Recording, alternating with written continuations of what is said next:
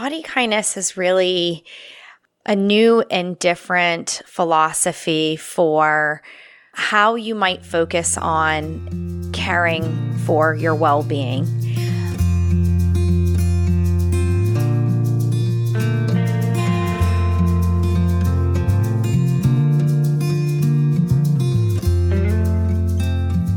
To Zestful Aging, where I interview thoughtful, inspiring, and influential guests who are changing the way we think about what is possible in our lives, especially as we age. I'm your host, Nicole Christina, psychotherapist and fellow Zestful Ager.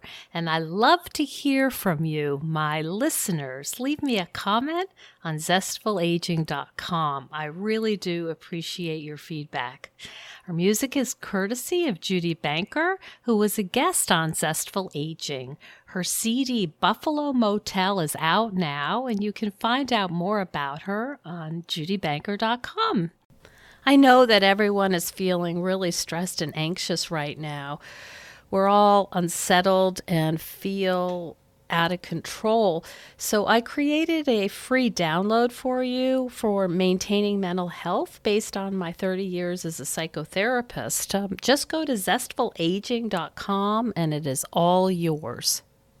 And as usual, I've got my loyal Jack Russell Terrier right behind me taking a nap. So let's begin. We have a great interview for you today. We're going to be speaking with Rebecca Scritchfield, who is a well being coach, a registered dietitian, nutritionist, and a certified exercise physiologist, and the author of the wonderful book, body kindness. Transform your health from the inside out and never say diet again. Rebecca has influenced millions through her writing, podcast, workshops, and appearances in over 100 media outlets, including the NBC Nightly News, CNN, The Today Show, O Magazine, Real Simple, and many others. Welcome to the show, Rebecca. Thank you for having me. I want to say um, I loved your book. And uh, one of the reasons I loved it is because it goes into every single aspect of uh, being oneself, developing oneself, and really understanding, you know, our own values. It's not just, you know, diets are bad and these are the reasons. It's so comprehensive. And I just wanted to start out with that. And ask you a little bit about what body kindness means. Hmm. Well, uh, body kindness is really um, a new and different philosophy for um, how you might focus on caring for your well being. Um, so, fundamentally, uh, we all uh, have an inner caregiver that really is compassionate, is kind of there with us through thick and thin. But as we go through life, we don't always uh, listen or hear our inner caregiver voice. We have many, many other parts our perfectionistic part, our sort of rebellious part, our good person part. So, you know, that's just the human experience. And, um, you know, in, in the culture that we were all born into that will surely still remain um, when we're gone. You know, when we think about health, it's very focused on maintaining one's own ability for as much as possible. Um, so, if anyone deals with a disease or condition or a disability, then they're seen as lesser than.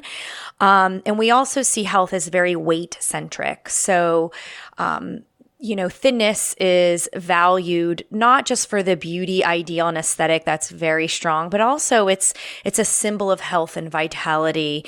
Um, and in reality, and bi- biologically, we have size diversity. Um, the same way we have different heights, we have different body weights and shapes and appearances. That is a really strong genetic link. Um, but most anyone can really relate to the idea that we've been told since we can remember, you know, that we got to be good and eat well and exercise. And this is how you hold on to your health. And, you know, if you struggle at all, um, it's your own fault and you're on your own to fix it. You know, and, and if you really think about it, it's a really like, you know, like inhumane way to operate and it's very isolating. It's not necessarily based in scientific truth. And, um, you know, personally for me, I spent many years dieting, thinking I was pursuing health. And when it came around to creating body kindness, it wasn't like I have this idea. It's called body kindness. It the name came after, but it was more about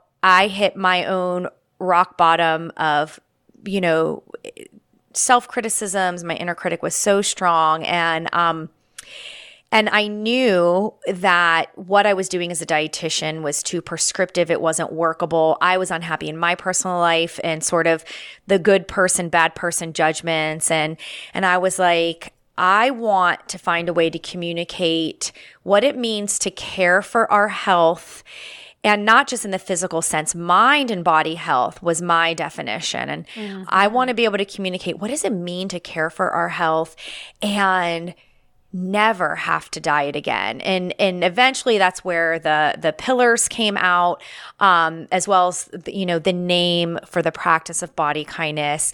Um, and it was um, it's definitely deeply rooted in um, you know big bodies of research as well. So we can get uh, nerdy and talk about that too. But from the fundamental standpoint, it's this idea of that we can actually create a better life by being good to ourselves. And then when we free up time and energy, there's also so much more that goes into health. So, how do we find connection and community with others in ways big and small? And how do those things actually make our life so much more personally meaningful? Oh, yeah. I think that's what I responded to is it's so comprehensive and it really is about living a life that you want to live that mm-hmm. the the eating part is only one um aspect. And you talked about pillars. Can you uh, say a little bit more about that? Sure.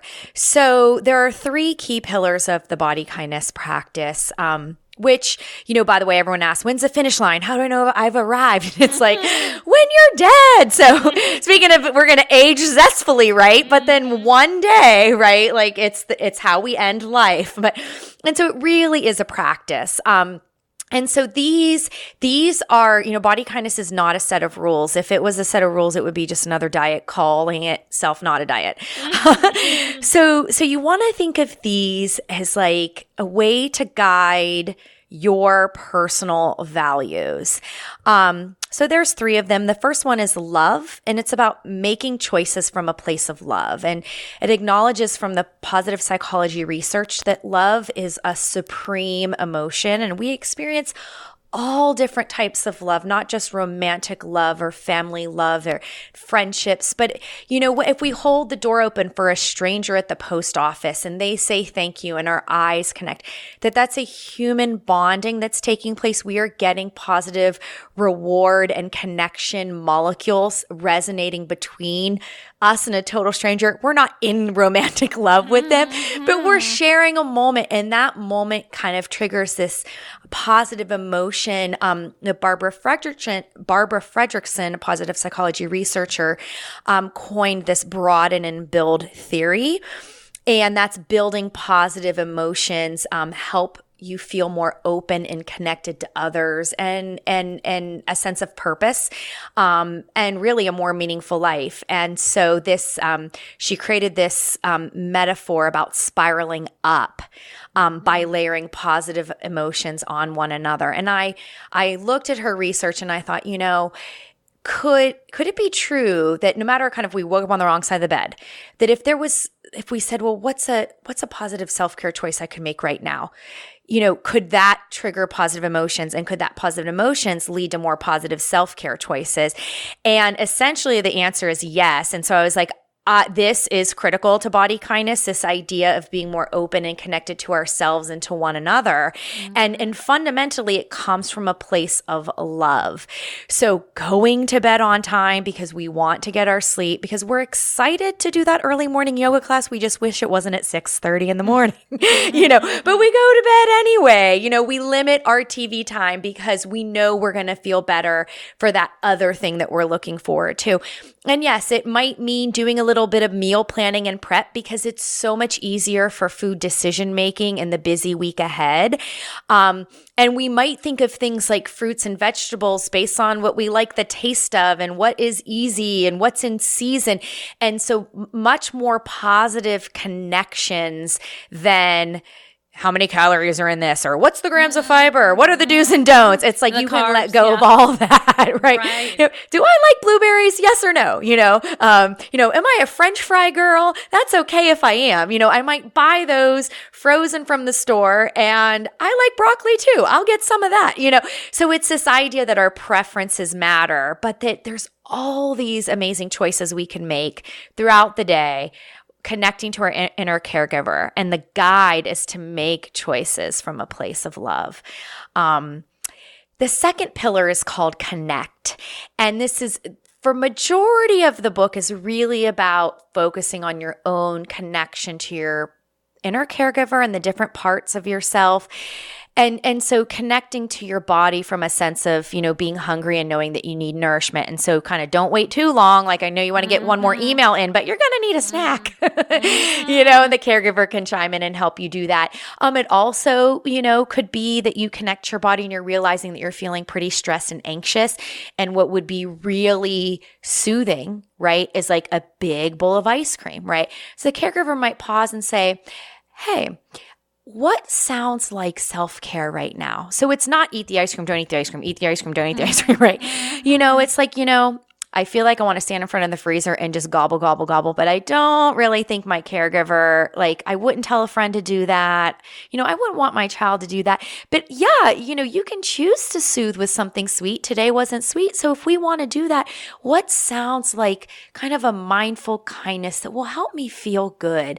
And so it's more of an approach to our emotion rather than a void or a numbing out or running away from our emotion. Um, so, so those types of connections. And then as I get later on the book to part four, where I'm really talking about connection, belonging, and we finally, we kind of feel some freedom from diets and are more into living our values that we're, you know, that, that we're also able to think of connection about like our meaningful relationships and, and even in meaningful relationships where there's difficulties, sometimes we got to set boundaries for our time and feel so bad saying no. And I'm like, no is a complete sentence. And I struggle to say no too. But we need to learn ways of protecting our time and our highest priorities. Otherwise, we're saying yes to everybody and we're just draining those boundaries down. Um, and last but not least is care. And this pillar is um, about staying fully committed to caring for your well being no matter what. Um, and this was really important to me. Um, it really came out of um, acceptance and commitment therapy, which is a third wave of cognitive and behavioral therapy um, that, you know, um, talked about the idea of being fully committed to yourself and committed to living a values driven life. And I love everything about ACT. Um, and I love that it it really kind of gives you this way of realizing your own humanity. And so when we think about habit change, right? You hear like practice it every day for 30 days and you know all these other like tricks and tips and hacks. Mm-hmm. In reality, we have a brain. It is like a, you know, calculator. So it's not, you know, it we're smart, but it takes a lot of practice to learn. The brain can absolutely learn and grow through practice and through many, many, many, many mistakes. And so, the same way when we teach children, oh, we didn't get that math problem right yet. Let's practice it another way. This idea of a growth mindset and not yet. That's Carol Dweck's amazing research. Um, th- that we can have that with ourselves. And so our inner caregiver has all this compassion to say, not yet. What would I like to learn from this? What would I like to try next?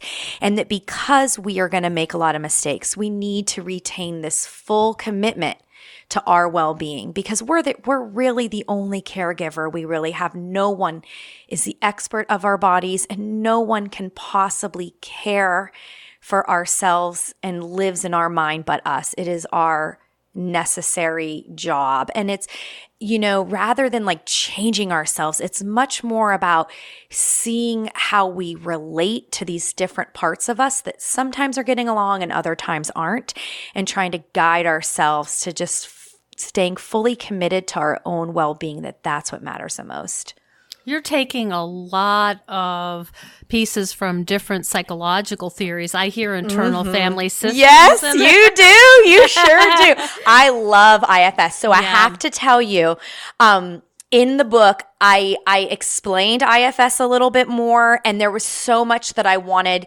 to include, but my, what my editors and what the illustrator was so good at, what they really held me back on is that they saw what I was trying to do and they really helped to maintain this integrity of, um, because even when I came up with the name body kindness, they loved it so much because they're like, it sounds like the spoonful of sugar that helps the medicine go down. Because Rebecca, you're really delivering a book of bad news, and that's not mm-hmm. good for sales.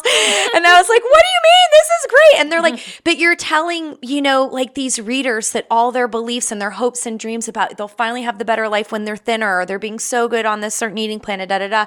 You know, that it really it can feel like medicine or like bad news or like you talk about shame and you know, um, and and and really like life difficulties, you know. But they they love like well, well, who wouldn't want body kindness? And that the name definitely resonates with folks. And mm-hmm. and that mm-hmm. second part of how we wanted to present this physical book out into the world um, was that we really wanted to make sure that we provided it in a really approachable way. So it's very journal like. It's and very it's colorful, colorful, really thick pages, right? Like very artistic. I mean, it glitters. It's very pretty. it's a very pretty book. the cover glitters, right? And because we wanted people to want to hold it to do these reflections that might bring about some discomfort or some, you know, insight that's kind of hard to feel.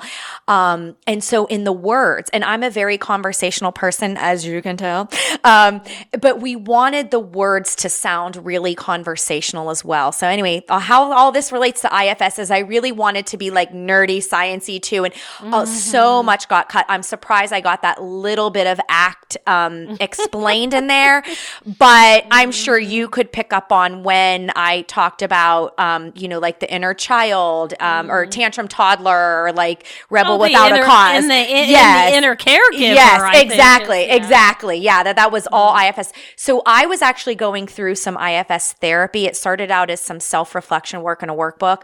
Um, in adjusting to new motherhood because I had two kids under two. Like my number two was like, "Oops, you can get pregnant when you're not on your period, oh. and you're nursing." Oh, um, goodness. And my inner critic just like I really thought I really beat like the judgments, you know, from like body bashing and stuff, but it was on full force. And here I had this book deal and these two young kids, and I'm like, I am gonna fail at everything. Mm. Um, and so I I was adding some ISF IFS therapy um, at the time, you know, and, and, it definitely had an influence and and how, you know, but again, like Miter was also good at I, I think I'd have this amazing part and I work for two solid days and proudly turn in this two extra pages in a part that she was editing and she'd redline it and be like sounds like social studies or like oh, unnecessary no. and i was like no but in so in the end i mean you only have so much space for a book and you want the book to be as helpful as possible so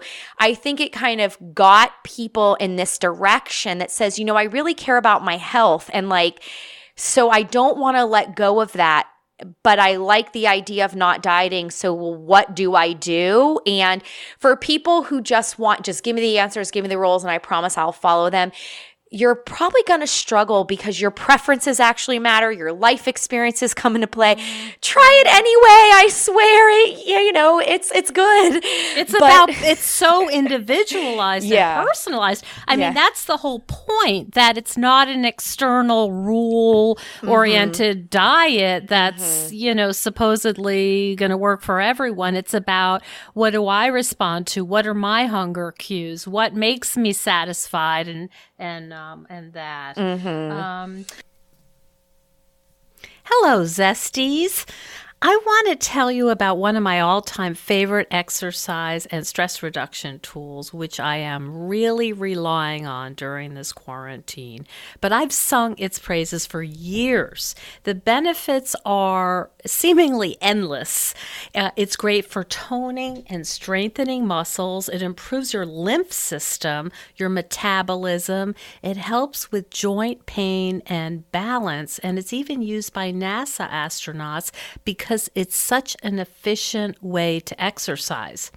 And if you're older or you're worried about your balance, you can order a stabilizer bar to hang on to.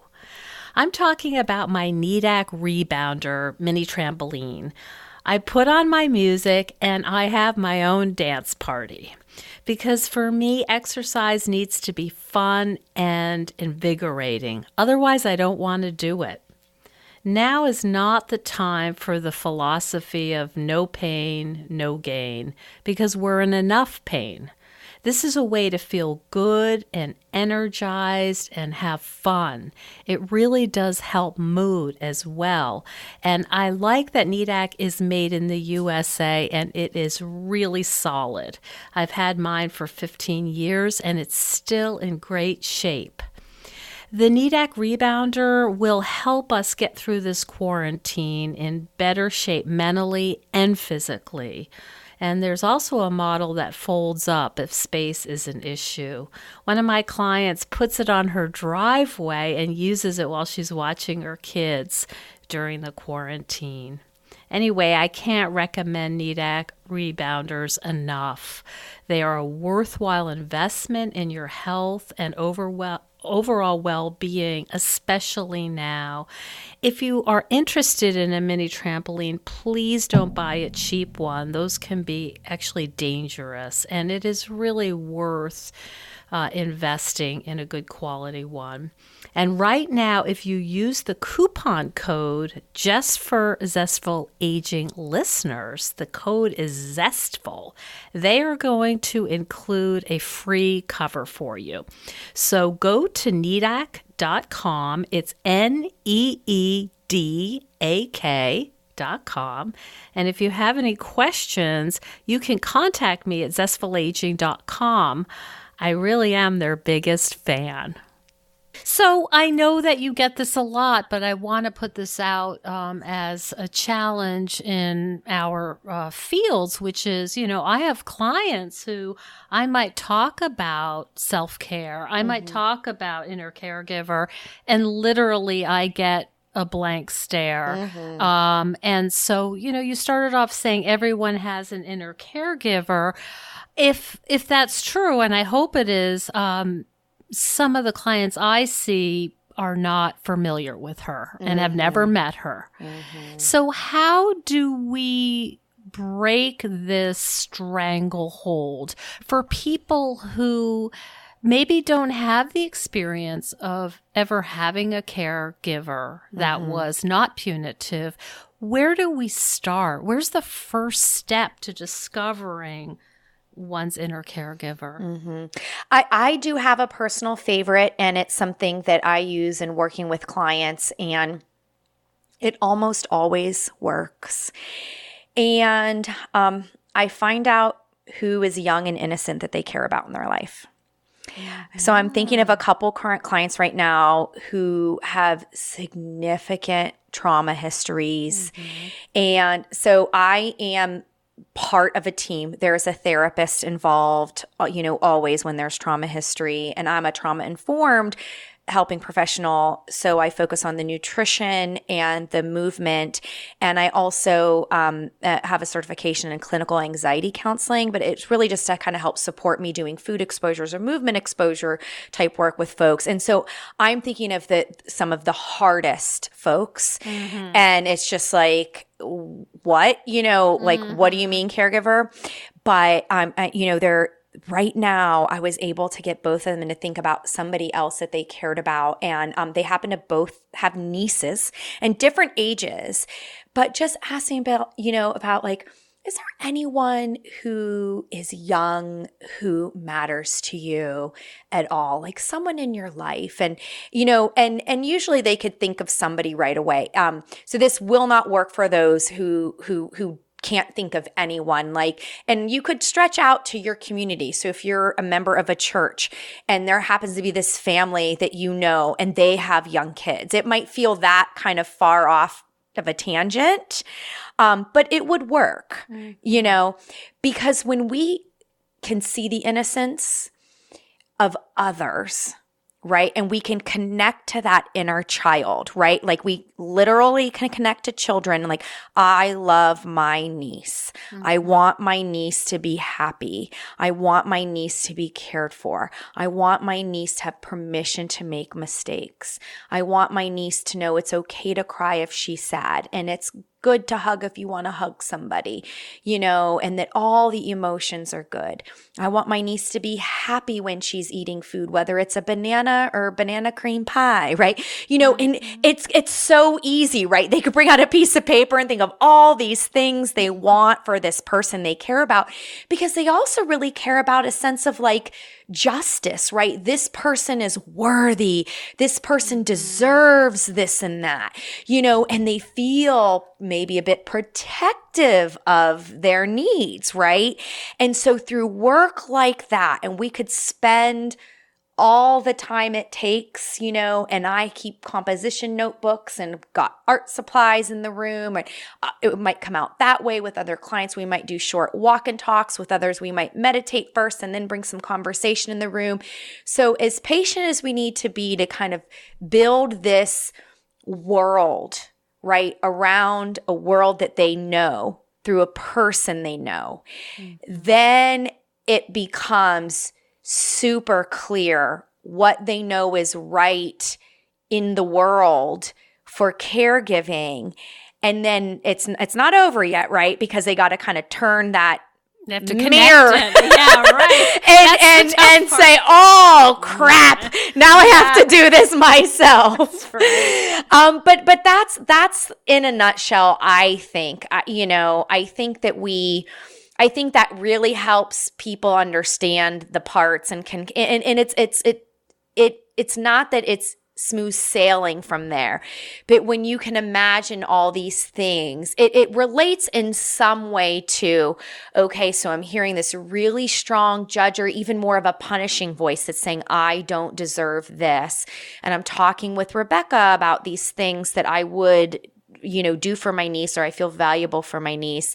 And so, how do I hear this voice and say, you know, thank you for being present. This is what I'm going to try right now. And that usually can get them kind of, you know, you know, related to ACT sort of like not responding to their thought bullies and just you know thank you mind and here's what i'm going to do that's more of a body kindness practice um but but that's you know i would play around that area and don't you know if you're trying to do this like we always because we want to feel better and that is such an important goal it's it's so urgent right we feel like we've lost so much of life already we wasted so much time right we're aging right mm-hmm. like i mm-hmm. need this now our eyes are finally open i think yes. too it reminds me of the lion in the zoo mm. who's walking back and forth back and forth and then the zookeeper opens the gate and the lion doesn't step out they're so oh. used to that well-worn path mm-hmm. and doesn't mm-hmm. really believe that there's a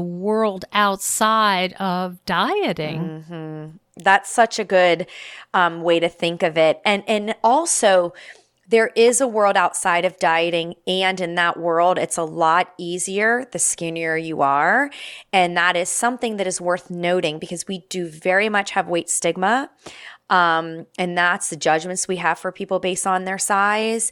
And so the higher somebody's body mass index climbs mm-hmm. right now, the harder it is for a medical professional to want to spend time with you, to believe in your complaints, to look for things other than just say, just lose weight. Mm-hmm. And it really increases people's healthcare stress to the point to the where they might avoid seeking care. Mm-hmm. And that is not humane. So we really have to look at the systems and structures that say, bodies are on a hierarchy, hierarchy and there are good bodies and bad bodies. We really have to challenge that notion. And that doesn't mean, you know, people struggle with, you know, they feel this you know like higher higher weight people that feel like I can never I just I can't imagine accepting myself as I am right now. And what I would say to that is what would it look like to cause a or to call a truce with yourself and don't fake like full body love and liberation, but could you lay down the weapons against yourself and call a truce and say, I want to practice being good to you? You know, even if you want your habits to change, which could change at any size, right? But even if you're like, I'm hoping through this, my body changes, I don't expect people to just drop that hope in order to start practicing body kindness because that's been drilled into us by mm-hmm. culture. So, you know, it's baked in. Yes. So we sit with these desires or we sit with these feelings of, you know, you know, that I'm really hoping, you know, I have weight concerns. I'm really hoping that I will lose weight as a result of this. And know that it's not just things like, you know, I, I, I might have less knee pain, even though people at lower weights also have knee pain. So you treat the pain irrespective of weight. But, but to just add a layer of, because I can't make some sort of quick you know, decision or just follow the rules and I magically lose weight, right? If that formula was out there, we've been telling ourselves that we would all do it. Mm-hmm. So if we can accept that I don't have control over that specific factor, but I control my choices, how can I speak to myself more kindly and take good care of the body I have mm. now, uh-huh. then that leads to more positive emotions, those spiral ups. You know, you you set better boundaries with people um, and you you do the best you can to live as good of life as you can. And what sucks and what's really hard about it is it really is not fair that it's harder for you because of the size body that you were born into that you were meant to have. That is an absolute injustice and it's not enough to say so people just need to live with it. It's we need to keep asking our culture to do better to eradicate weight stigma so that we mm-hmm. all can be treated with human dignity and kindness no matter what we eat, no matter how we move, you know, just because we're humans and that we have a shared common humanity. Um, because you know there are higher weight marathoners in the world but you know people shouldn't have to marathon just to prove their worth so it can get really kind of complicated and you know the way that i usually hold to ask people to hold space for it is you know, if you know you've tried the different diety things and that likely led to weight cycling, so your weight going down and up, down and up, and down and up, why don't we practice something that's kind of like off of that dizzying merry-go-round and see where that takes you the next three months or so? And I, I wish there was an easy solution to changing the culture.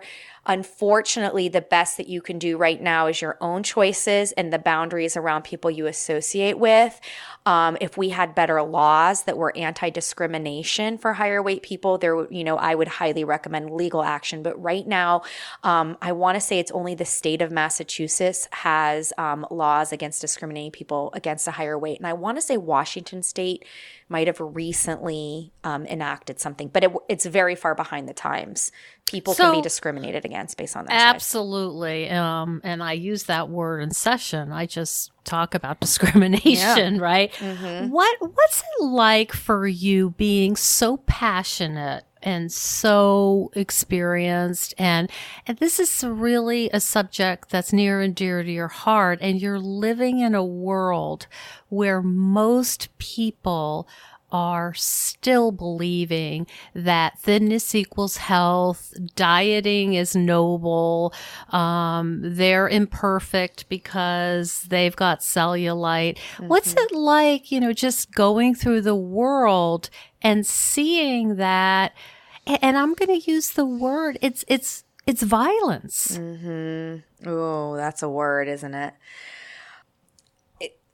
I have a lot of feelings right now. Like I am the first thought that came to my mind was I'm anticipating having um, a client session and I don't know how it's going to go because the client might decide to stop our work um, to pursue intentional weight loss. and I am so I'm really in this moment of practicing compassionate self care. That it that um that the best I can do is show up and be present and listen and and and continue the conversation, and that um if the client doesn't continue um that I'm still good, right? Um, so I just have to be honest that that, mm-hmm. that is mm-hmm. something that's just weighing on me right now because mm-hmm. you really want to save everybody. That's, it is a it is a feeling of say because you know what torture mm-hmm. that they're experiencing. That mm-hmm. there's this desire to say, get out of that prison. It's not in your best interest and it's hurting you and it's distracting you from doing things that you were meant to do that are creative and important. Mm-hmm. Exactly. And it's, and it's, so there's this, there's a whole sense of self care, you know, because it's not the first time that it would have happened, but it doesn't make it easier, um, especially because you can't stop and think, did I what did I do wrong or what could I have said that might have made a difference? And so I I've I'm already planning, you know, that I'm open minded, that I'm gonna, you know, do what I know is the right thing to do. But also like my caregiver is already planning for that. And so I just I did want to share that part of it because I think as we clinicians do this work, it might sound like, oh my gosh, this person just has their act together. It's just so easy for them. And yes, things are so much easier you know, as I've evolved in my spiral ups, I'm just in a different place on the spiral and I see things differently. And at the same time, I'm still human and there's a lot of pain and, like you said, violence that happens, and we can't control that outcome. So there's a lot of acceptance there. Um, I feel like the next piece that I would say, and again, this kind of has to do with some of my personal well being aspect, is that I've really learned in the last year that I have um, anxiety and that the way that I was alerted to it was that I broke out into six different rashes on my body at once, and I was going and itching to the mm. doctor, racing in from a thing. And anyway, um, luckily I was able to get medical care, but she called it right away. She's like, I think this is anxiety. And we start, kind of started talking about it. And I was saying how I really missed yoga. And um, anyway, it's, I, I'm still learning. I, I did like a really beautiful yoga and meditation retreat. I was so lucky to be able to get some time away um, and just be grounded and breathe and remember that and just and kind of remember my values as a mom and as a clinician and as a human in the world. And i really think i needed that to to to accept that i you know struggle with um you know the juggle struggle right? But that it can bubble into anxiety to where i'm i struggle to be um the kind of parent i want to be. And um so what makes me want to say all of that is that I'm very well aware of what's going on in the world. And I remember, you know, to secure my oxygen mask. And I literally have an oxygen mask in my cupboard for when clients come in and I'm looking for the right time to bring it out. But like, I remember that. So I see what's happening in the world and I want to fix everything. And I remember to breathe. And my, my mantra this year is, um, is live with ease. And it's so instead of like relax, right? You know, it's this, you know, and and I oh, literally wow. practice the breath and I check in my regulation um and and you know, the way how I think that is really helpful is that it lets me see the different, you know, injustices or opportunities and then with a gentle reminder of my own well-being for my clients and my family um, you know, that's going to take a certain amount of emotional energy. And do I have the emotional bandwidth? And am I the right person to engage in something? Um, you know, or can I do something quickly? So it, you know, it, it I, I kind of will give myself a little bit of pause, remember my values, and just realize that to kind of fight that urge to kind of you know, always be fixing and correcting because mm-hmm. I know it will drain me and that's not good for my life. So you're respecting your limits. Ah, I guess, right? Mm-hmm. you know, and just but but you know, like it's a relatively new revelation I would say like the day that I realized that I would probably die with you know just as strong as diet culture as I inherited the world with, I cried because I, up to that point, thought that all this work that I did was going to change a world for my kids, you know?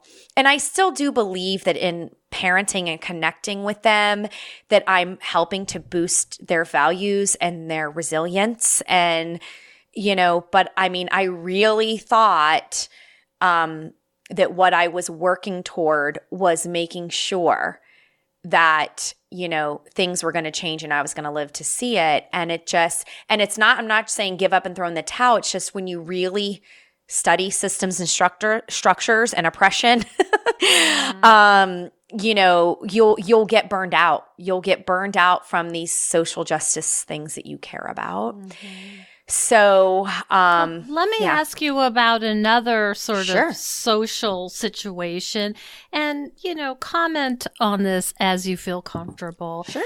I'd like to ask you about the halftime show mm. and J Lo and Shakira. Sure. And there was, you know, tons of commentary on it. But as someone who works with weight and eating and body acceptance, what was your takeaway from that? Mm-hmm. Well, the first thing that I want to do is acknowledge my privilege of being a thin white female who's highly educated, and that, um, you know, because in watching it, and I've got some, you know, my my daughter was mesmerized by it, and that alone brought so much joy to me. But when I was watching it, I was like, I am watching culture and history and dance and so many things that you know that I don't yet know about. And look at this artistry and this beauty.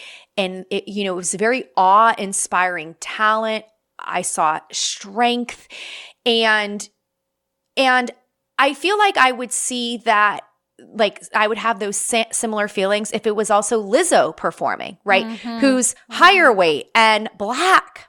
Mm-hmm. But you know, to to me it's like my experience in watching it was so much awe inspiring um you know i mean when i know people make comments about the clothing you know and it's like it's different in ex- in expressing your own sexuality as opposed to being sexualized. You know, being sexualized is like, you know, when you know, I don't know, barely puberty girls being body commented on at the beach or something like that. It's like, you know, she's 12 why are you mm-hmm. that you know mm-hmm. i am not an object for you to you know admire um but very specifically with the performance, you know, and I love that my daughter who loves dance was just like, she said that she wanted to be like both Shakira and mm-hmm. J Lo, and she was so interested, and she saw it as performance and theater and art, and I love that that's what she saw, and um, and that is also what I saw, and so I do feel I feel sad for our culture because there was a lot of white women commenting about what they were wearing and what they were doing with their bodies. And it's just like, unless you really know the history and culture of what they were representing, that's actually racism, you know? Mm-hmm. And I am so uncomfortable with that because, you know, I don't want to ha- live in a world with racism. And especially when you, you don't see it's happening. So hopefully people are reading and learning and growing to kind of sit better in their discomfort. Um, so yeah, and then you know I read a New York Times article too about it by Jennifer Weiner, and she's a wonderful novelist. Um, so she has many wonderful books, and one of them is In Her Shoes, which became the movie with Cameron Diaz. Um, and but she wrote a piece and it was i skimmed the whole way through and the bottom line is were you a j-lo or, or were you more like blanche? And i just at the end i just felt this big yawn and i was like i want to be like a rebecca.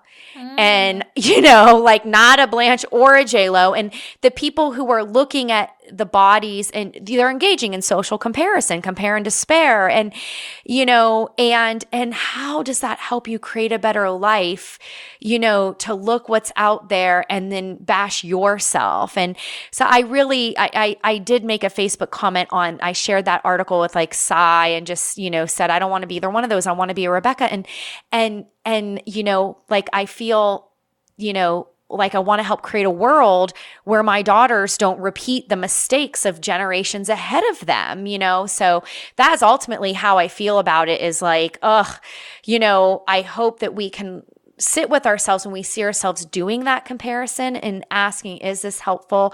And how can we share more love and curiosity and connection for others? And even if it's like, I believe in being really, really modest, and that's my value. No one's saying you compromise that value, but can you appreciate somebody else's presence and artistry, um, or at least observe without first thing calling it wrong? You know. Mm-hmm. Mm-hmm. It's very complex, right? Mm-hmm. There's a lot, a lot of issues there. Let me ask you if you could just share a little bit of wisdom with our listeners and around how they might start the first little, little step in getting acquainted with their inner caregiver. Okay. Well, you know, I like, you know, probably nobody likes to admit this, right? But I talk to myself all the time, and I know we mm-hmm. all do. Mm-hmm. and we may not talk out loud, but we're always thinking and engaging in this inner dialogue anyway. So, one of the first things that I uh, suggest is just starting to be more curious and open. You know, like, what do I like and how do I know it? You know, so even if it's like, I got to eat better, you know, it's like, mm-hmm. all right, let's make a list. Write down the word fruit at the top and just start coming up with some fruits that you like the taste of. You know, and they might get like apples, bananas, grapes. And I was even start with that, like, okay, What's your favorite apple? Mm, well, you know, I actually really like Honeycrisp and Granny Smith. You know, in pies, I like feet. And next thing you know, they actually have a lot of different ideas. Mm. You know, we're getting apple pie, we're getting hot apple versus cold apple, we're getting different varieties. What do you think of apple and peanut butter? Oh, that is really good. So mm all that is to say that we might be talking at something like eat your fruits and vegetables, right? Mm-hmm. And something as simple as that, you could start with your preferences. What do I like? How do I know? Like, what's a positive memory I have about, you know, a certain food? And definitely, I think in healing your relationship with food where you feel like it's like, uh, what I call dead person's goal. I can never eat chocolate cake again. You know, mm. I would want a person to describe the best chocolate cake that they can remember. Where were they? What, what did they love about it? How did it taste? What else was happening. First of all, this is beautiful memory, but we can also look at what we're looking for when it comes to desserts, right? And and there's so much wisdom in already our lived experiences that if we're just more curious and open to what we like and why and allowing our preferences to matter that can be really helpful in just setting forth your body kindness blueprint. I i really encourage people to not focus on everything at once. So i'll have clients who come in and they think we're just going to start talking about food. We realize and they decide that they want to actually focus on their sleep because they realize that when their sleep is messed up, it really messes up their food and movement. Mm-hmm. And it's just mm-hmm. too much work to do all the things. They think that the goal is to make a big whiteboard of all the problems. That's going to make you feel worse, you know, but, but, you know, to get a sense of where you would like to start and be really gentle with yourself around your preferences or like around sleep. Well, what's workable? Some people are more naturally night owls, but they got to find their cutoff point if they're going to get their eight hours, right? And they might need a little bit of sleep hygiene support or something like that. Um, whereas I'm an early bird, right? So I'd rather be in bed at 8:30 and up at 5:30 or 6. Mm-hmm. But mm-hmm. but that just because I like that doesn't mean somebody else does.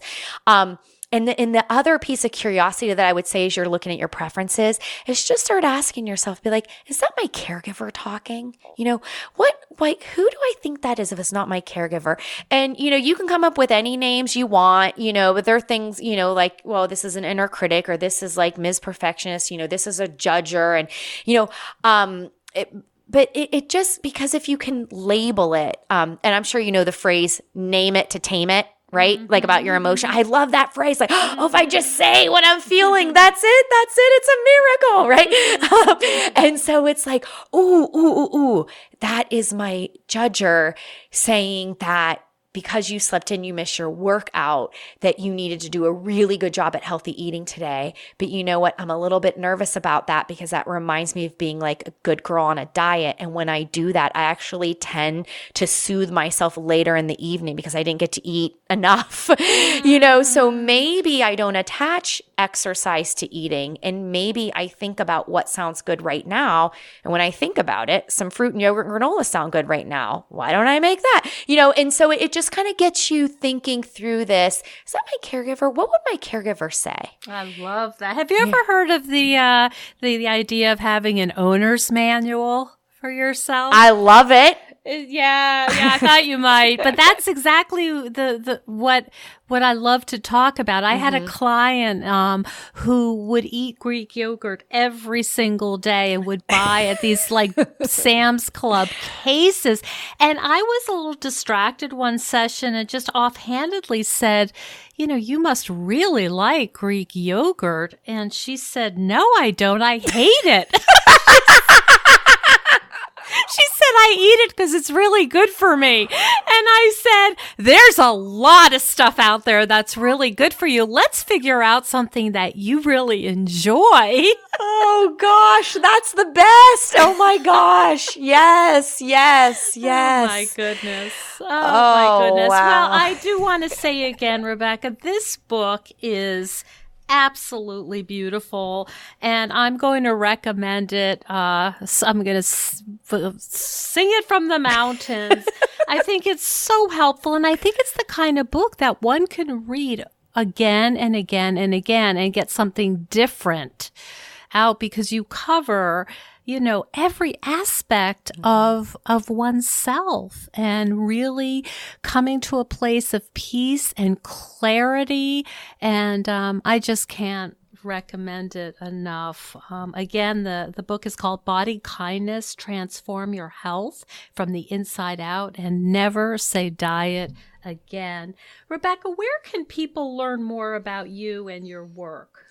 Well, thank you so much. It's been so wonderful to talk with you. Uh, the best place is my website. It's bodykindnessbook.com. Okay. Yeah. And from there, you'll see all the different social places. Mm-hmm. Um, if, uh, uh, you know, my podcast, Body Kindness, I would love um, you to tune in to that.